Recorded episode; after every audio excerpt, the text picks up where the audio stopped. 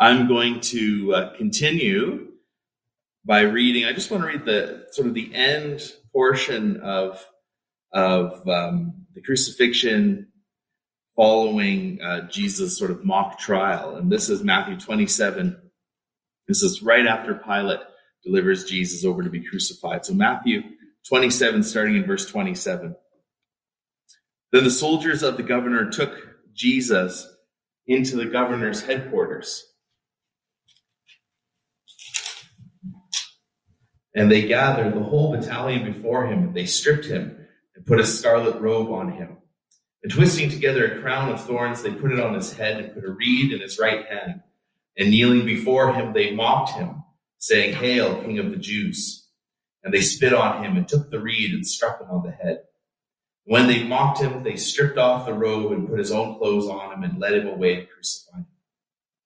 As they went out, they found a man of Cyrene, Simon by name, and they compelled this man to carry his cross. And when they came to a place called Golgotha, which means place of a skull, they offered him wine to drink mixed with gall, but when he tasted it, he would not drink it. And when they had crucified him, they divided his garments among them by casting lots. Then they sat down and kept watch over him there. And over his head they put the charge against him, which read, This is Jesus, the King of the Jews. Then two robbers were crucified with him, one on the right and one on the left. And those who passed by derided him, wagging their heads and saying, You who would destroy the temple and rebuild it in three days, save yourself. If you are the Son of God, come down from the cross. So also the chief priests with the scribes and elders mocked him, saying, He saved others, but he cannot save himself. He's the King of Israel. Let him come down now from the cross, and we'll believe him. He trusts in God. Let God deliver him now if he desires him. For he said, I am the Son of God. And the robbers who were crucified with him also reviled him in the same way. Now from the sixth hour there was darkness over all the land until the ninth hour.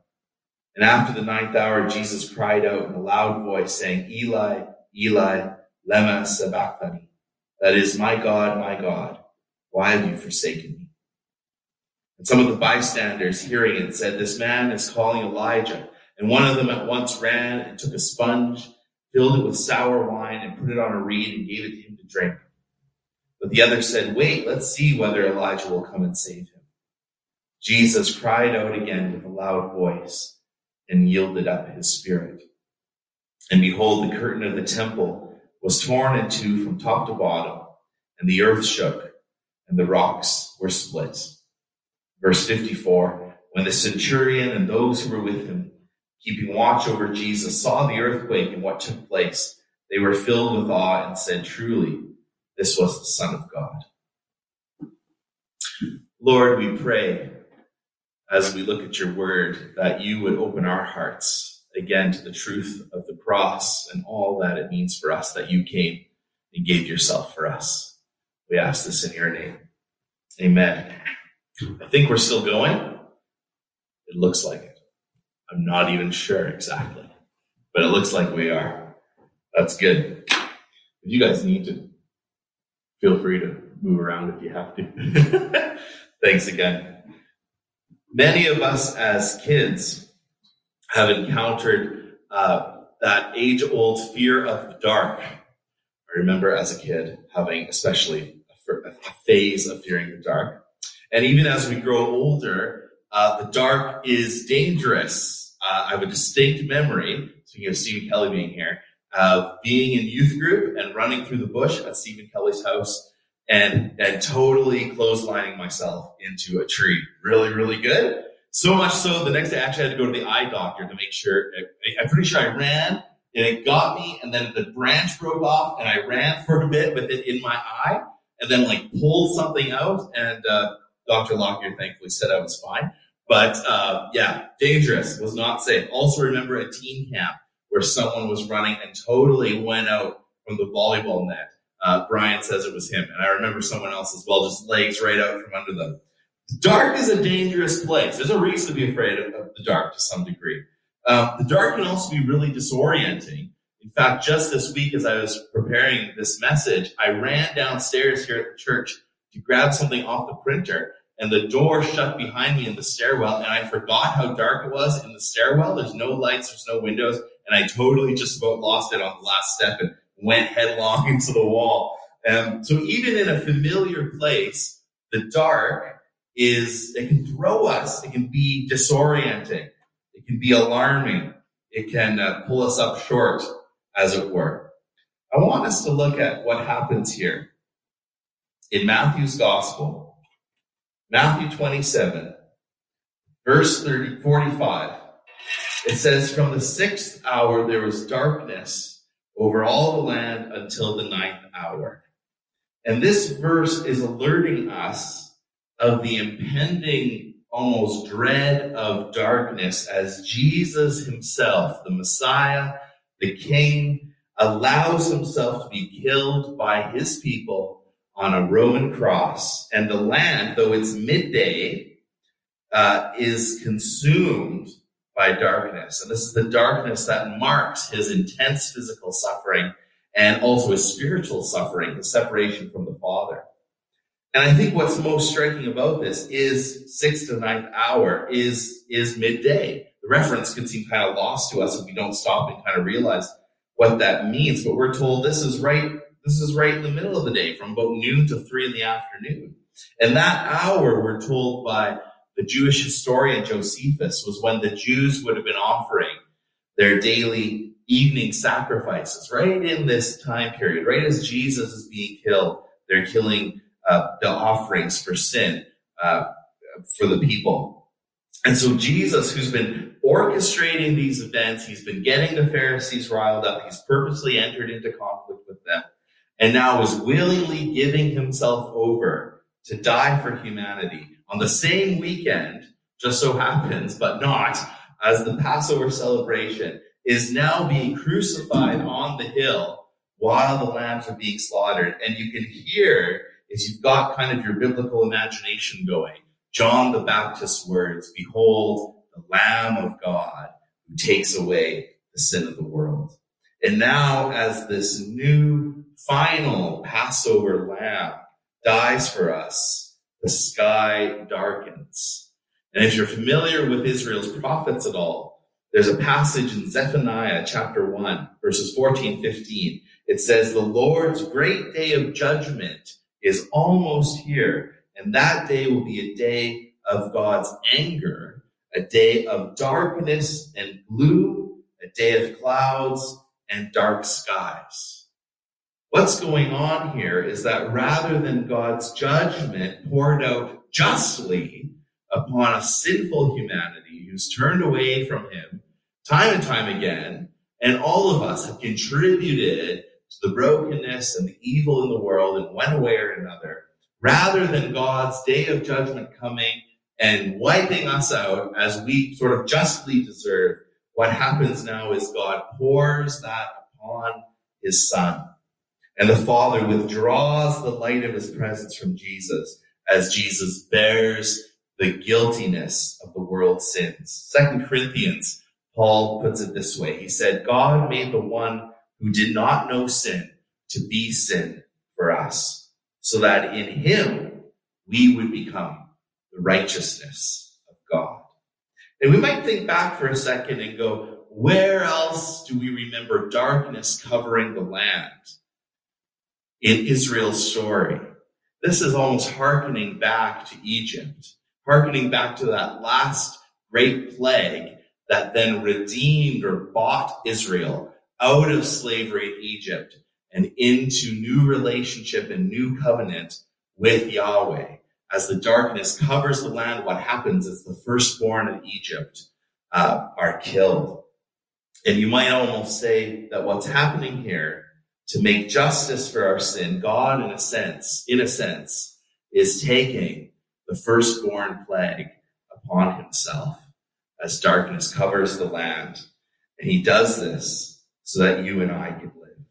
And now, rather than covering our doorposts with the lamb's blood, Jesus, this true, innocent, final Passover sacrificial lamb covers our hearts, covers our broken humanity with his blood so that we can be free, not just from slavery to uh, a foreign nation, but actually slavery to sin and to the ultimate enemy, death itself, and receive everlasting life, new redemption.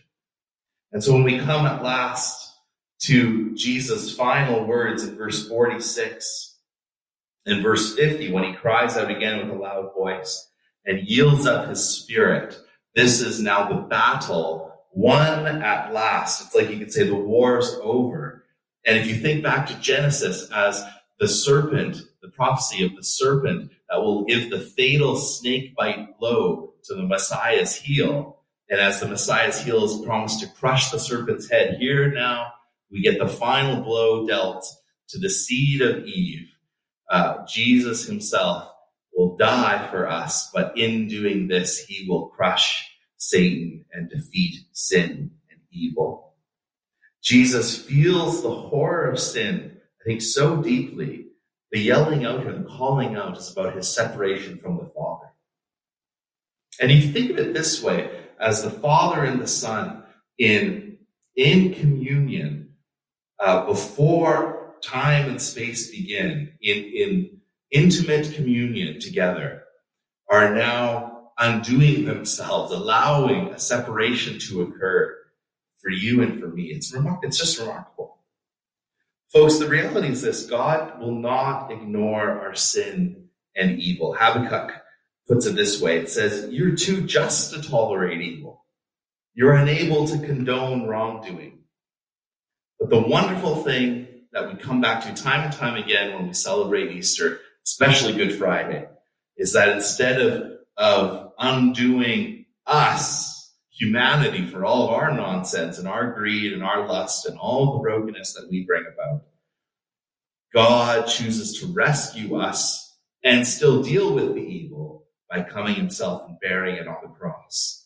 And so he forgives us even as we execute violence against him. So this is the response of God to our, our, uh, our rebellion against him is not justice in the sense you and I would have, but is forgiveness.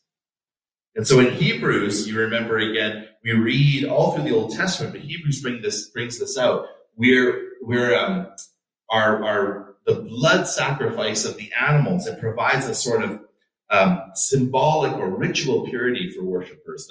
It's a weird image for us, but the blood of the animals is their life. And now through the blood of Jesus, it's almost the it's almost the fulfillment of that. Not almost, it actually is, where the the, the, the blood now of the innocent one and of God Himself made flesh brings an ultimate purification and an ultimate permanent rescue for us from all of our dead works, all of our brokenness to the glory of God. And now we can enter in. And of course, you get this beautiful image of the, of the veil in the temple being torn almost saying now the Holy of Holies comes out to everybody. And now God's presence floods the world. And of course, we'll come back to that on Easter morning, that as the stone is rolled away, now the one who is in the tomb has now come out and remade this new creation into a garden. But we can know ourselves personally that we can be cleansed from our sins and that nothing can separate us now from the love of want to read a few really powerful key verses that summarize these thoughts just before we close and head back. And we're going to have a final song before we finish up. But there's just a few verses here I wanted to read for us. First is Isaiah 53 6. It says, All we like sheep have gone astray. We've turned every one to his own way. The Lord has laid on him, on Jesus, the iniquity of us all. Romans 3:25 says, "For God presented Jesus as the sacrifice for sins. People are made right with God when they believe that Jesus sacrificed his life, shedding his blood. And this sacrifice shows that God was being fair when he held back and did not punish those who sinned in times past. 1 John 2 2 says this He himself is the sacrifice that atones for our sins and not only our sins, but the sins of the whole world. And folks, this is the center of our faith. It's grounded in the historical facts of Jesus' death and resurrection. Jesus came and died that we could live in him. Sac- his sacrifice cleanses us from sin, but we need to personally come and acknowledge our need for him. There's one who's gone before us and with his great love has made a way back to the Father. And so I just want to lead us in prayer before uh, we close with this song. Would you bow your head with me? Lord, we thank you for this night when we can remember the cross. Lord, we thank you that the hope and forgiveness of God are available to all of us who receive Jesus by faith as our Lord and our Savior. And Lord, I, I thank you that to receive you is simple. Your, your word says if we confess our sins, you're faithful and just to forgive us and to cleanse us from all unrighteousness. And so, Lord, my prayer here tonight is for anyone who, who watches this, anyone who's meditating on what Good Friday is about and thinking, why on earth do we get this day off of all days? Why is it good? Lord, that you would settle again in our hearts. This is good because because of this, we have freedom and life and redemption. And Lord, I pray that if there's anyone that needs to uh, come and make that confession of faith, Lord, that you would call us to do that, uh, to give our hearts to you, to repent of our sin, and to choose you as our Lord and our Savior. And Lord, for those of us who've been walking with you for years, I pray that you would remind us of the, the very core of our faith, that we are saved not because of our performance, not because of how good we are at trying to live for you, but because you have rescued us from our sin and death. And so, Lord, I pray that you would speak to our hearts tonight. You would uh, bring a peace and a rest to us to know it is indeed finished and you have indeed saved us. Lord, bless your people tonight, we pray.